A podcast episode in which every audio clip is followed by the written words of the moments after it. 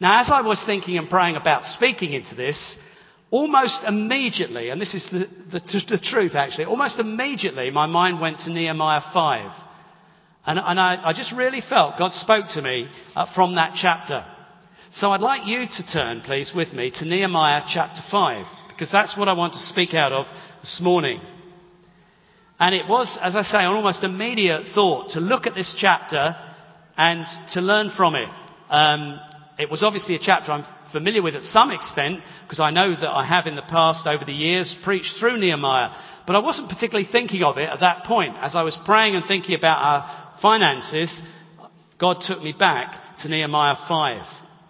So let me give you a little bit of a background. And this is, I believe, a passage for today, for us, and for all of us, whatever our situation, and even if we're a member of this church or not.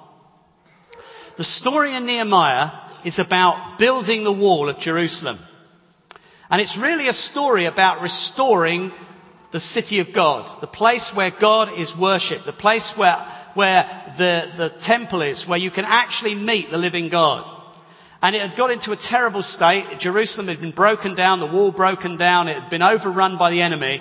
And through a period of some years, Ezra, Nehemiah and others come to bring restoration.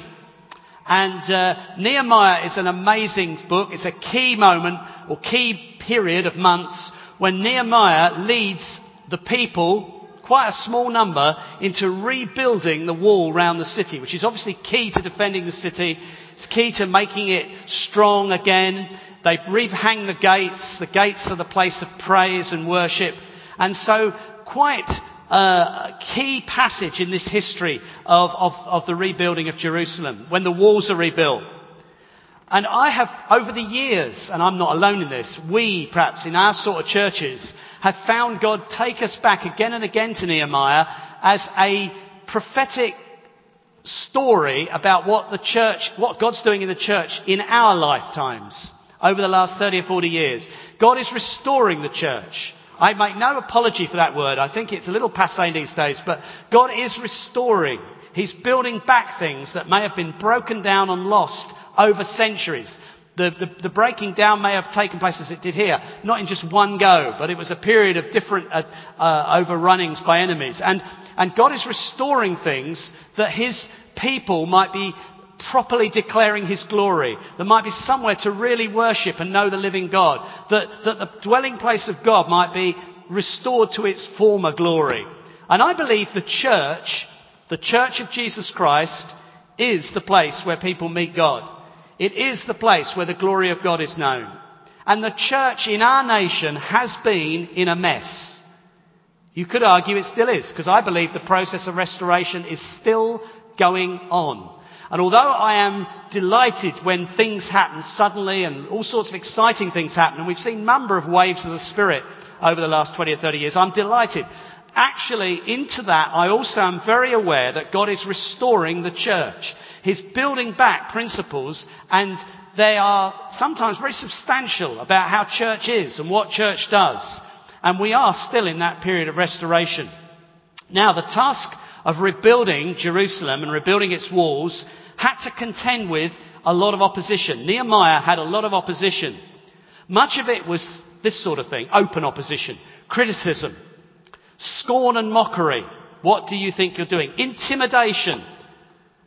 Threats about being, I would say, almost politically incorrect, about standing against the Persian king and what he would want to happen. There were all sorts of accusations and attacks thrown at Nehemiah through this book, and particularly through the first half of the book. But in chapter 5, the process of rebuilding the walls, the process of restoring Jerusalem, is actually, as it were, held up and indeed threatened by internal problems with the Jews, with the people of God.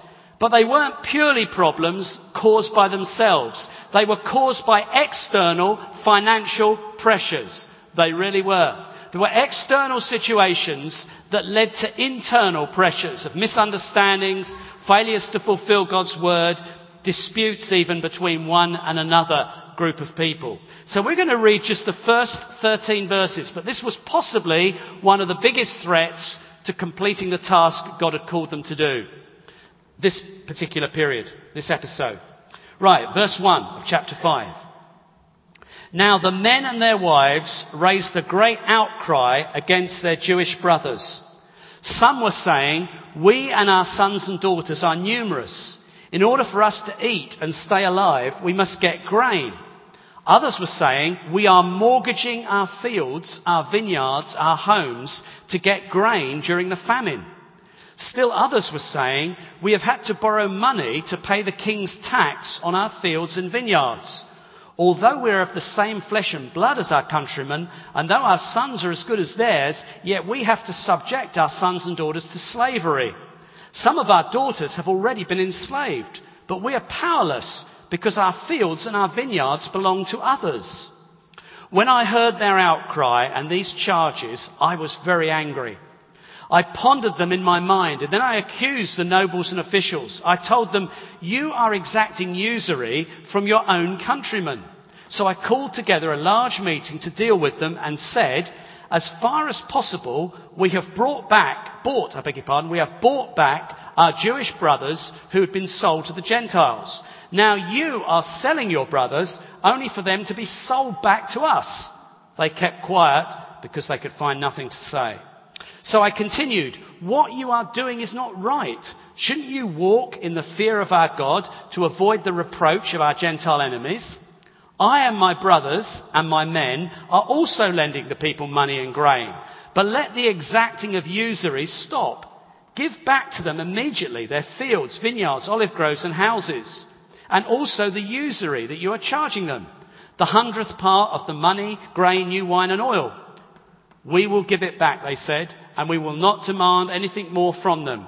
We will do as you say.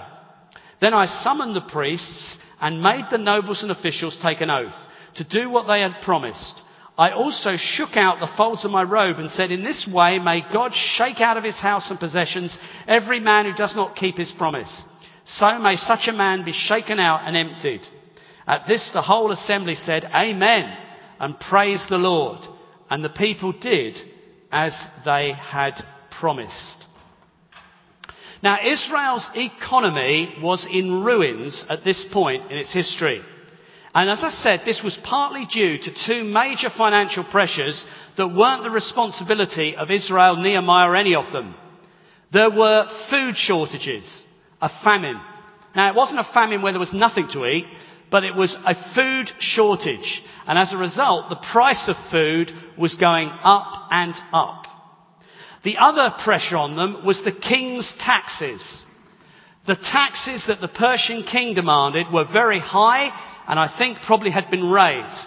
And everybody had to pay the king these taxes. They were nothing to do with Nehemiah. They were nothing to do with the people. They were something I had to pay to the Persian authorities. But they were getting higher all the time. What was happening, though, was an ungodly reaction within the people of God to those problems. They weren't responding to the pressures in the light of God's word, or at least some of them weren't. And the overall result was that everybody was depressed and distracted and oppressed by the financial problems, and God's work was being snarled up, in fact was stopping altogether. Let me just briefly repeat, but spell out in more detail what the problems they were facing were, because it is very interesting and relevant. It really is. As I said, food prices had skyrocketed.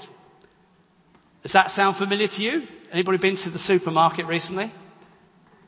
I do actually know about food prices, although I'm a bit of an unreconstructed male. That means my wife does loads of the shopping. I do actually know about them, and I realise it is quite expensive nowadays when we go and do our shopping. And that is nothing to do with us personally. It's told all the time, we're told that, aren't we? Especially by our politicians. World food prices, whatever. But there's a bit of truth in it. And food prices here had skyrocketed. And feeding a large family, literally, was a problem. That's literally the problem. You can find it in those opening couple of verses. People who had lots of children were really struggling to feed them. Now here's another thing which sounds slightly familiar in a way. Verse 3, people were mortgaging. Yeah, what a modern word. They were mortgaging their land and their houses to keep going. Basically, they were doing what we do. They were sort of not completely owning. In their case, they might have been, as it were, remortgaging, as we might put it, and getting money for their buildings and for their land. They had stuff that, this is probably different categories of people. People who actually owned land, owned property, were having to mortgage it to have enough money, not only to pay for food, but here's the other one, which is touched on in verse 4. The king was exacting heavy taxes, and they were mortgaging their property in order to borrow money to pay taxes. Again, I think that sounds quite familiar. I might come back to that in a moment. Matthew Henry, when he's writing on this in his commentary, says, hard times and hard hearts made the poor people miserable. What a lovely sentence and a beautiful way of putting it. Hard times and hard hearts. They were hard times for the reasons I've just told you. But they are also hard-hearted people involved, which were making things much more miserable. Some people saw the financial difficulties and pressures as an opportunity to make money for themselves. And that's literally what was happening. They were the people who had enough resources, for example, to lend money and charge interest. And in verse 11, it talks about this 100th part for a month. Well, according to one commentator, that probably means 12% interest. That the people were lending to people money, and then those people were paying 12% interest to their fellow Jews on the money they were borrowing. So they had a difficult problem made harder. They were actually having to repay the interest as well.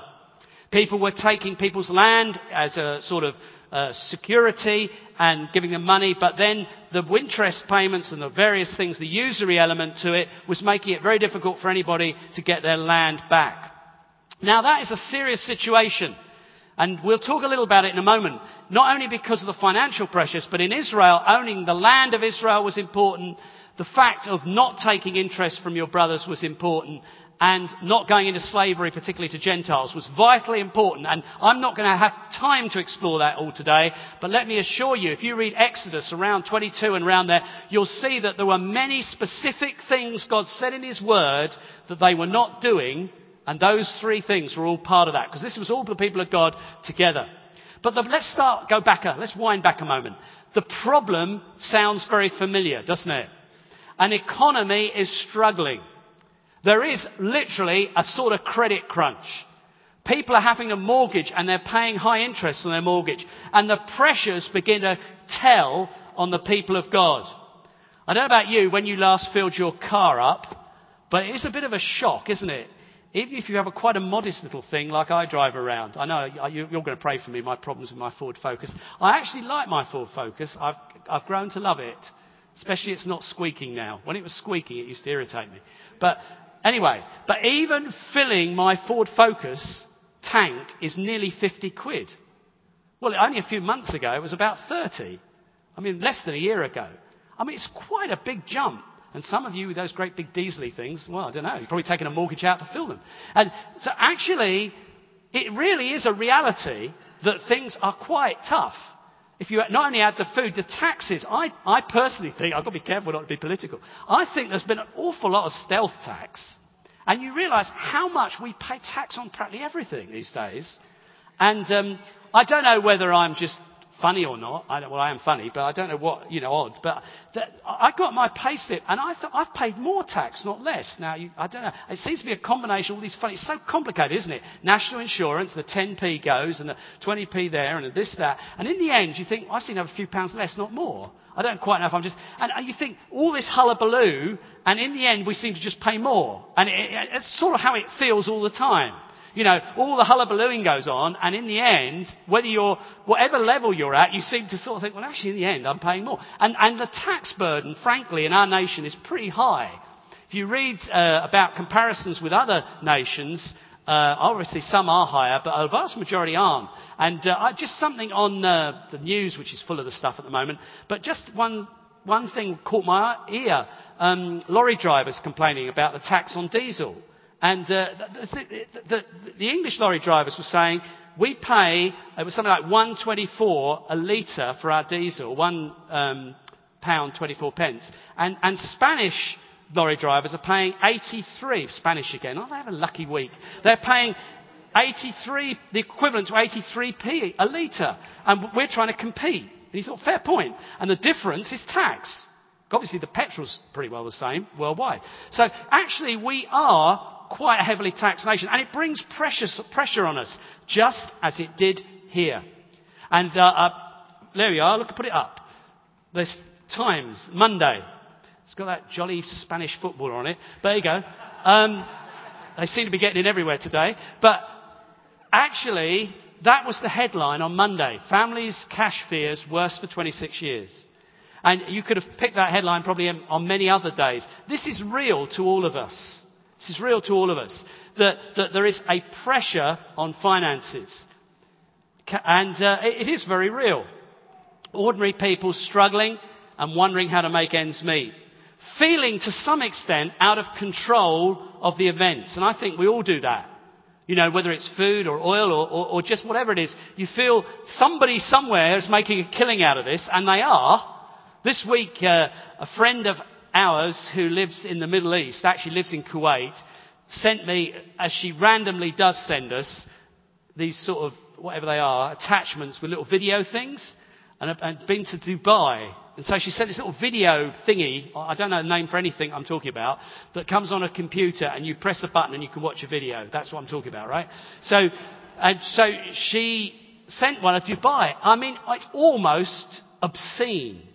Frankly, it is. You know, there's these huge towers, these islands that look like palm trees. You can see them from outer space.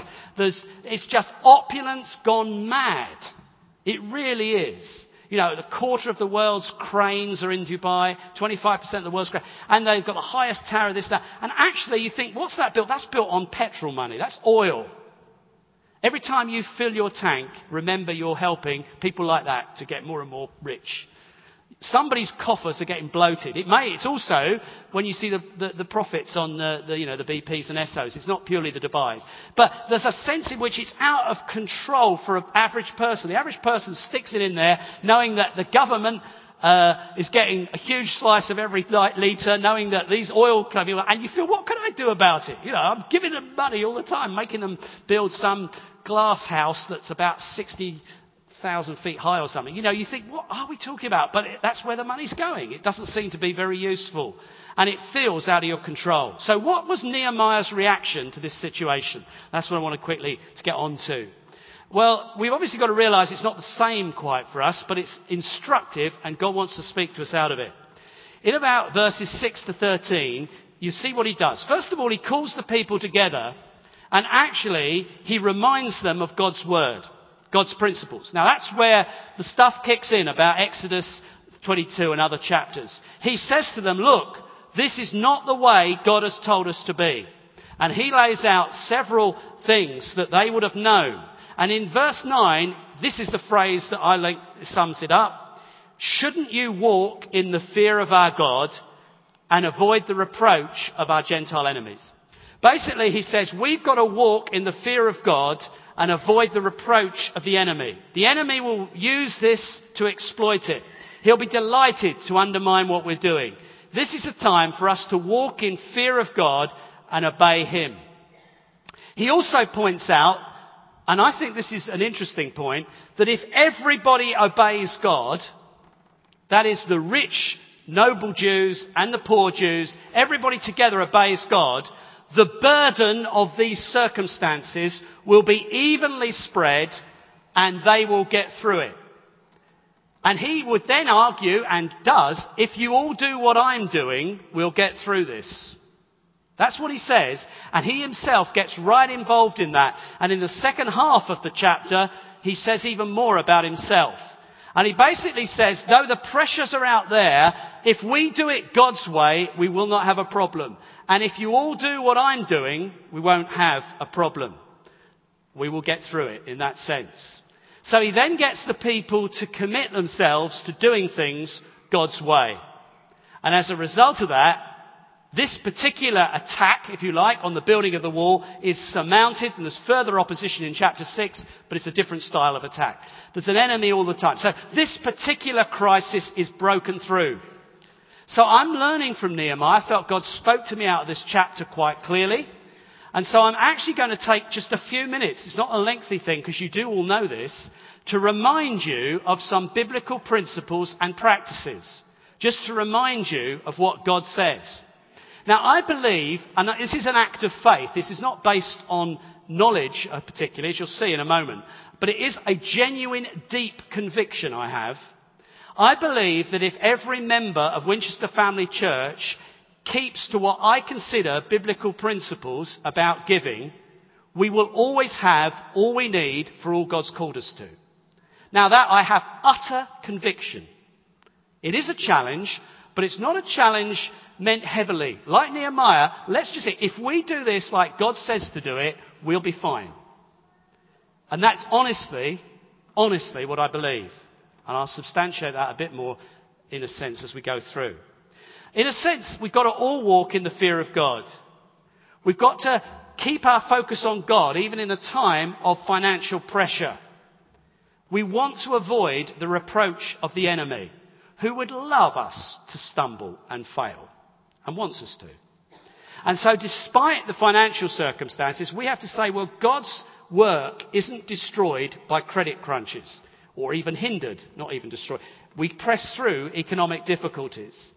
Now the answer in times of economic difficulties, and I will be drawing on experience, I am not just a positive thinking type, oh, it's all going to be okay. I have lived through 30 years of giving to God, and I've seen worse economic circumstances than we're experiencing today, and I'll make brief references to them later. I've had a mortgage payment which is on 15% interest, and some of the rest of you in this room will know that. Mary and I have tithed when inflation is over 20% in the 1970s. Now, I tell you, it works. Okay? Now, we're going to learn God's ways work. We're just going to remind ourselves of that. We want to be out of reverence to God. We want to be out of love for God, but a faith and obedience that we do not back off biblical principles. There's a little summary of Nehemiah's feelings, I suppose. We haven't read it. Verse 15, just the very end of 15 and into 16, the last sentence of 15. But out of reverence for God, I did not act like that. Instead, I devoted myself to the work on this wall. All my men were assembled there for the work, and we did not acquire any land. Basically, we didn't make a killing out of these problems. We kept our focus on what we were doing, and it says, out of reverence for God, I did not act like that. Now, I think that's good, and that's his example. Okay, so what I want to do is just bullet points, really, in effect. Most of them are scriptures. Just to stir your faith and action. Hopefully to encourage most of you, because I trust it will be in harmony with how you live and give anyway, but also to stir you that now of all times is a time to keep our focus on God's word and to fear the Lord and do things his way. So let me remind you a few biblical principles, a few scriptures to go up. First of all, Luke 12:15. Be very quick with these. Jesus is speaking. He said to them, watch out, be on your guard against all kinds of greed. A man's life does not consist in the abundance of his possessions. Now that is a fundamental principle of Scripture. Your life does not consist in the abundance of your possessions. The world would say it does. That is a stinking lie. Your life is nothing about what you own. That really tells us very little. Not only does it tell us very little anyway, I have found over 30 years as a pastor quite surprising how people who have quite obvious good quality things, houses and cars, can be very heavily in debt. So it doesn't even tell you sometimes what it, and that doesn't mean everybody like that, I hasten to add, but it doesn't give you a full picture of anything. Now, I'm not being, I'm just saying, remember, this is a time to keep our eyes on the real. Don't let the world's panic and pressure get to us. Let's be on a guard against all kinds of greed. There's all kinds of greed. There's the greed of having loads of money stuff, the 1980s, but there's a greed too of sort of keeping everything I've got for myself. It's all to do with not relying on the right source. It's God.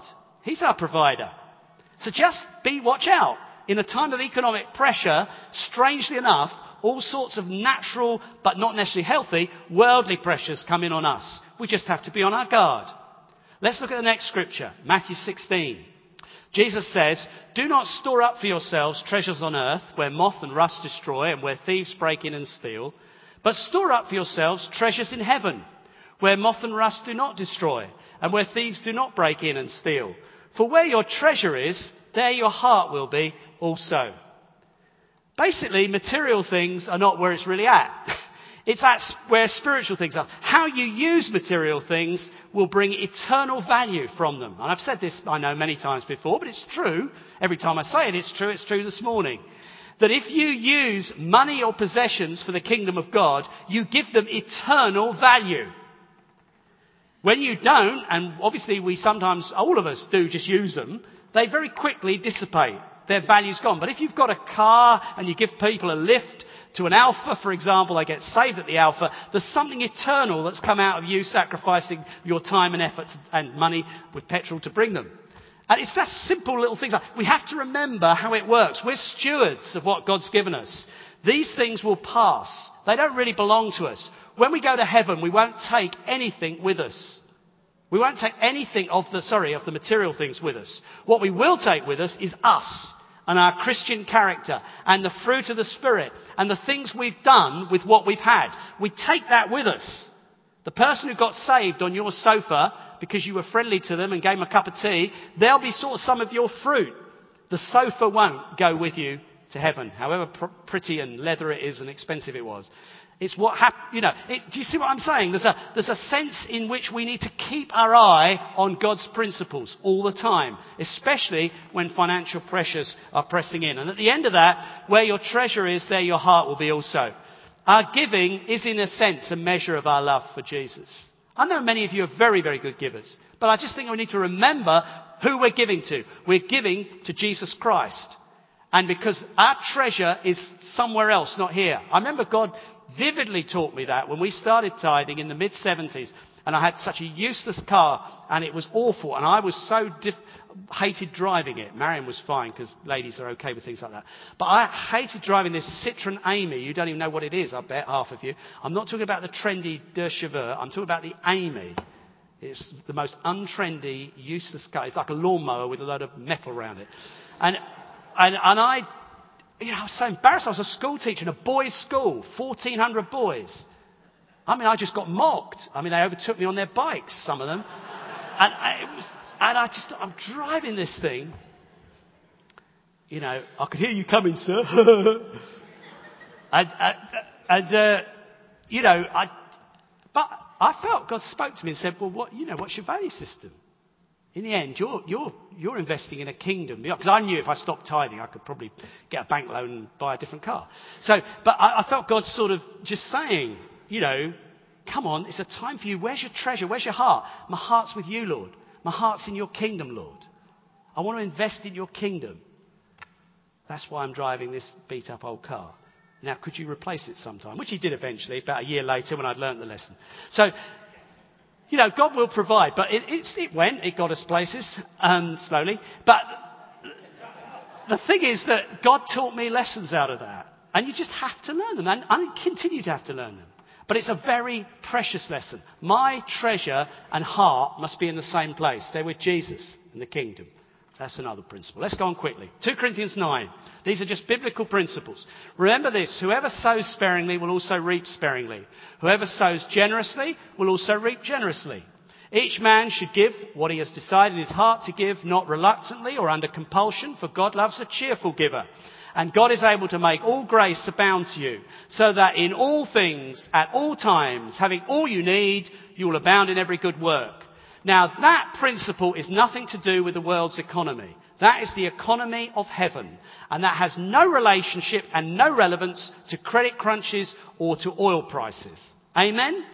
That works whatever's happening. I can assure you, over more than 30 years of giving. That works whatever's happening. And you have to have faith like that if you're going to be a real Christian in the real world, dealing with real problems. If we're going to build walls in times of trouble, we need to be people of faith. It's not just my faith or a few leaders' faith for building the church. It's our faith. That we will put God first. We believe if we sow generously, we will reap generously. The Lord is our provider. We believe that if we do it with the right attitude, and that is so important. Verse 7. It's not grudgingly or of compulsion, but it's cheerful and in faith. And so if you're not, don't do it, but find why you aren't and get it right. And then do it right. And God is able to make all grace abound to you. This is about provision, so that in all things, at all times, having all you need, that's pretty major promise, you will abound in every good work. And then later on in the same chapter it says you'll be able to be generous on every occasion. I personally believe that is a faith thing. We live by that. I say to God, Lord, I want to honour you. I want to do it cheerfully. I want you to meet all our needs and give us enough to be generous on every occasion. Generous, appropriate to our resources.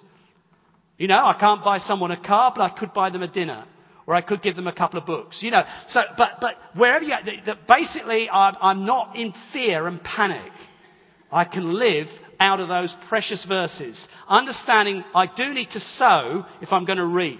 I do need to give. There is a sowing and reaping principle. And it applies whatever the world's economy is doing. Let's move on. 2 Corinthians 8 verse 3. This is about the Corinthians, it's about the Macedonians, I think, not to the Corinthians written. For I testify that they gave as much as they were able and even beyond their ability. I haven't given you many verses, but the verse before tells you that these Macedonians I've forgotten actually if it was there, but whoever they were in a period of poverty and severe trial is the phrase. Even in a time of difficulty, they gave as much as they were able and beyond their ability.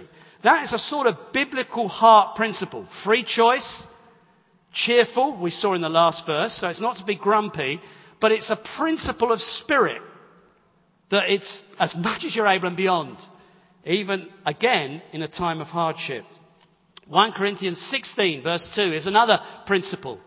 Instruction directly from the Apostle Paul. On the first day of every week, each one of you should set aside a sum of money in keeping with his income, saving it up so that when I come, no collections will have to be made. What's the lesson out of that? Well, basically, our giving should be systematic, planned. It's good to be spontaneous. It's good to be spontaneously generous. But actually, our regular giving is planned and systematic. It's not done just like what's left over at the end of the month or, I feel like giving this week or this month. No. There's been a drop in the mortgage rate. I'll give a bit more something. We don't think like that. We plan and budget, hopefully at the beginning of a year, how we're going to give to God. It's proportional as well. It says in keeping with his income. You can't give what you haven't got. There's a proportional element to Christian giving. And this comes out throughout the Bible, brothers and sisters. It comes out in the Old Testament and even is sort of involved in Nehemiah's situation. We'll see that in a moment. And it comes out right through in the New Testament. That if you've got a lot of money, God assumes you will give more. Because the proportions are relevant.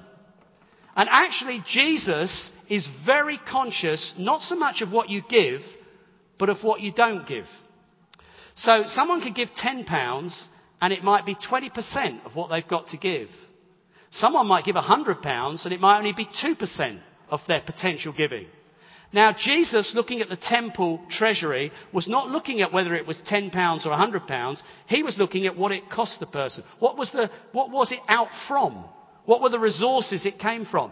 Now this isn't meant heavily, but it is meant practically. And it's what was happening in Nehemiah's day. Those who are wealthier have a greater responsibility, but those who are poorer have an equal responsibility. In a sense, the proportions might be very different. But if you're giving 10%, you give 10%, whether you're on a six-figure salary or the national minimum wage. Because that's how it works in the kingdom of God. That is the reality. That means there's an even sacrifice. It's jolly hard when you're on a very low salary to give 10% of it. And it's jolly hard when you're on a high salary. But it might actually, sometimes you think, well, I'm giving a lot of money. I perhaps don't need to do 10%. Look, I think the whole principle of Scripture is you carry the weight that God's entrusted you with. That's how it works, brothers and sisters. That's how it works, Old and New Testament. It's in proportion. As the Lord's blessed you, as the Lord's been good to you, you are able to be good and generous as well. But that doesn't take any responsibility off the poorest of the poor. You will find that even the very poor people in the Bible are encouraged to put God first with their wealth. It's a universal principle.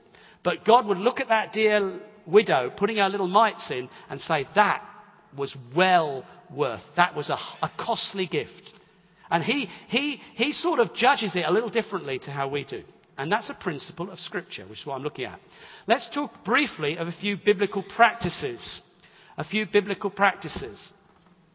There's, guidelines. How much do we give? Well, actually, the truth is, and it is the utter truth, in the New Testament, there is no law about how much you give. The gospel is totally free. You are not saved by tithing. You are not saved by giving a penny. And in actual fact, you don't have to give a penny to go to heaven. The thief on the cross didn't get a chance to tithe, and he was in paradise within hours. And to be honest, that's how it is all through the New Testament, not just for people on their deathbed. There's no element of your law-keeping about the gospel. But so we're not in the realm of law. But if we're in the realm of being the people of God and responding in love and grace and gratitude, there's a pretty fundamental principle. If the people of the Old Covenant were tithing, that seems a fairly modest goal for people of grace. And I remember God speaking to me very powerfully about that back in the 1970s as a young married couple, Marion and I. I mean, I'd been giving what I thought was quite generous amounts. And then God spoke to me about tithing. Can't you even make up? Can't you get up to that level? I mean, they did that in the law. I mean, actually, if you read the New Testament, some people are giving everything away. They sell lands and give the whole thing. And I know people are that generous today. They give massive amounts. That's a great privilege. Some people have a gift of giving. But I'm looking at a sort of ordinary guideline. Not a law, but a sort of guideline. Something to aim at. Well, I would say the tithe is a very good one. That's 10%. A tenth. Now, obviously, in grace, that's up to you. But if you're looking at a target, it's a pretty good one to try and hit. And it shows a certain gratitude and faithfulness, which is at least in harmony with biblical principles. I also say that tithing as a principle goes back beyond Moses. You'll find Abraham tithing to Melchizedek, giving a tenth to Melchizedek. And that's 400 years before Moses. And Abraham is also the father of faith. So I think you are a bit more into the realm of a general principle with tithing beyond just the Mosaic law. It does seem to be a guideline through Scripture of tithing. Very simple, practical guideline. What it meant was you got 10 apples, you gave one to God. You had 10 sheep, you gave one to God. 10 sheaves of corn, one went to God. We'll talk about how it went to God in a moment. But it was also linked to another principle. You gave the best to God. When you got your first apples, you gave your first lot to God. You didn't give him the mouldy ones left over at the end of the season, or the lame sheep, which are literally practical details in the Old Testament, the one that had damaged testicles so it wouldn't breed. I hope, excuse my being so earthy, but this is what Scripture says. You actually don't give the leftover thing that's no good. You give from the top and not the bottom. That's part of it as well. And a final linked-in principle is that in the Bible, and I would argue particularly in the Old Testament, but I think the implication in the New Testament is that special projects like famines in other parts of the world or buildings were over and above the ordinary giving. They weren't part of the ordinary giving. The building project or the other major project like giving today to New Frontiers would have been over and above the ordinary giving. Okay, quickly on. Here's another biblical practice. Money given to God was used to release people to serve God. In the Old Testament, Levites and priests. In the New Testament, you find evidence of apostles and elders being supported by finance. I'm not going to say any more on that, except this is about where do you give? So how do you give? Where do you give? This sort of proportions, the guideline of Scripture. But where do you give? Well, you give to release people to serve God. That's one. Here's the next one. Some of the tithes and offerings were used to help poor and needy. Again, that's Old Testament and New Testament. And these were the two, by the way, main outlets of your giving for God, Old and New Testament, to release people to serve God and to meet needs, particularly amongst the people of God. So those were two main outlets. As I say, the needs were often within the community of faith. Here's another principle. Spiritual leadership was given the money to distribute it. Again, you will find that in Old Testament and New Testament. It was a community thing. Once again, we live in a culture which is very individualistic. There's nothing wrong with you making your own choices about generosity, of course not. But biblically, and we want to be biblical, Old and New Testament, there is a community element to giving.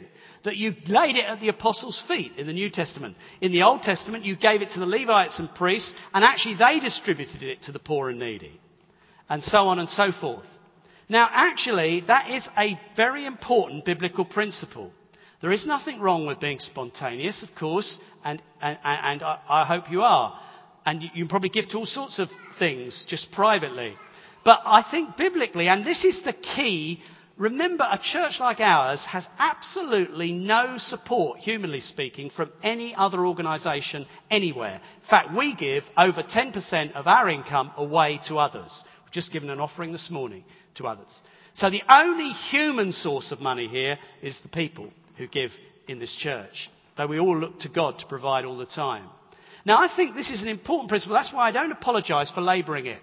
I think in the Bible, you gave where you were spiritually fed and where the spiritual leadership you were under. Broadly, it was usually a people focus rather than a building focus, I guess. But you gave to the vision of those people. The apostles would decide. I mean, there would be famines all over the Near East in the first century. But they decided, we're going to give to the needy famine in Judea because we're going to give to our brothers and sisters in Judea. It wasn't people all sitting around saying, well, I know some starving people in Syria. And I know some stuff. Now, these, you could say, John, this is a bit controversial. It is a bit controversial. I believe your main outlet for giving is the local church, brothers and sisters. I believe that is the main way you give to God. I believe it's the main way you sow seed in good soil. I really, really do. Utterly do believe it. I believe that it is a very important principle, although the choice is yours. In a sense, if you can't trust the local leaders, it does throw up questions if you can trust them with other things. And that's a personal decision you have to make, of course. But I think we focus our giving on the church, wherever we are, when we're there. And so as I finish this morning, I want to say something a bit more personal. Nehemiah was not embarrassed to refer to his own example. I would say, brothers and sisters, and wherever you come from, I want to say this to you. It's not only merely to the members of the church that I'm leading. I would say all I'm asking any believer to do is exactly what Marion and I have done for over 30 years. Just asking you to do what I do, and God knows we do it. So I say this with confidence before you. I'm not going to talk about amounts, but I am going to talk about principles. We have given a tithe of our income to the local church where we belong for over 30 years. And when there have been extra gift days, of which Marion and I have given to scores, building funds at Hastings, things at Stoneleigh, relief funds, we always do that extra to our regular giving. Our regular giving never changes when there are gift days. I don't think like that. I pray for extra to give. If I haven't got it, I don't give much to the gift day. I don't stop the regular giving. That's the way we operate, I'm just saying. That is there. Now, I'm asking God for miracles often for the gift days. I'm saying, God, will you give us something special? Because we're scraping the barrel a bit for this gift day. But the regular giving isn't. I don't think, well, I could use that for the gift day. I don't think like that. I'm just telling you what I do. I believe it's a principle. Now, we do find that God provides for us frequently for gift days. And it's been wonderful. We plan our giving at the beginning of a year. We plan, and I would consider our tithing, as I'd call it, I think it's a little more than that these days, I would consider that as a priority as much as our mortgage. I would say that is up there at the top of, and it's the top, of when we're looking at our annual budget. Over and above holidays and clothing allowances and all that sort of thing. Just how we live. Now, we are clothed. I've got some on this morning. You'll be relieved to hear. And we do go on holidays. And we went on a lovely holiday with our grandchildren, which we actually, bluntly, we paid for it. And we asked God for the money for that in the middle of the gift days. And God does provide. But you have to operate God's way. It has to become a way of life, brothers and sisters. Not something you try for 6 months and see if it works. You live like this, whatever the economy. Now, we have lived like this through a number of things. We started in 1970 when inflation was over 20% when we started tithing. I have tithed when my mortgage had a 15% interest rate on my mortgage. I've tithed through the ERM and Black Wednesday and negative equity. When one of my fellow young elders at Hastings had bought a flat with a big mortgage and suddenly was finding, we've talked about it, you know, his flat was worth a fraction of what he paid for it. People experienced those things in the early 90s. We bought a church building in 1992 in Hastings. It was not, humanly speaking, a very sensible time to buy a building, but God did it and he provided for it. God does provide in times of economic difficulty. It is an amazing walk of faith, and sometimes it's scary, but God does do it. I can honestly say Marion and I have found God has met all our needs for over 30 years. More than met them, actually. I can honestly say that we never have masses sitting there waiting for something to do with it, but we always have all we need and enough to be generous within our appropriate sphere of life. It honestly is, God does these things. That's how it is. We all live by faith. That's how it is. I mean, it's not just the leaders live by, we all do. You have to live by faith to survive as a Christian in this world. This time, Nehemiah was for all the people. All the people were struggling with it, and all the people had to get on board with God's principles. Nehemiah couldn't do it just by doing his own. He couldn't say, well, I'm doing it right, so we'll get through. No. He couldn't do it. So you've all got to get lined up with what God said. And that's basically what he did in that chapter. So as I close, I just want to encourage you. Many of you are probably matching us and beyond us. I don't think we're great saints. I know people will be far more sacrificial than we are. And I want to thank you, and I want you to say, keep going. Some of you will be the same, and I want you to be encouraged. And I want you to know this is the right way to live. Now, believe God for the food bills and the petrol bills. Come on, let's get into faith on it. And for the mortgages. And for his provision in other areas. But some of you might not be living like that. I want you to line up. I want you to line up with the Word of God. I want you to line up with the principles I've laid out. It's totally between you and God. I just want you to know that there are things in the Word of God that I believe if we apply them, we will just get through this year as well as any other year. Honestly believe that.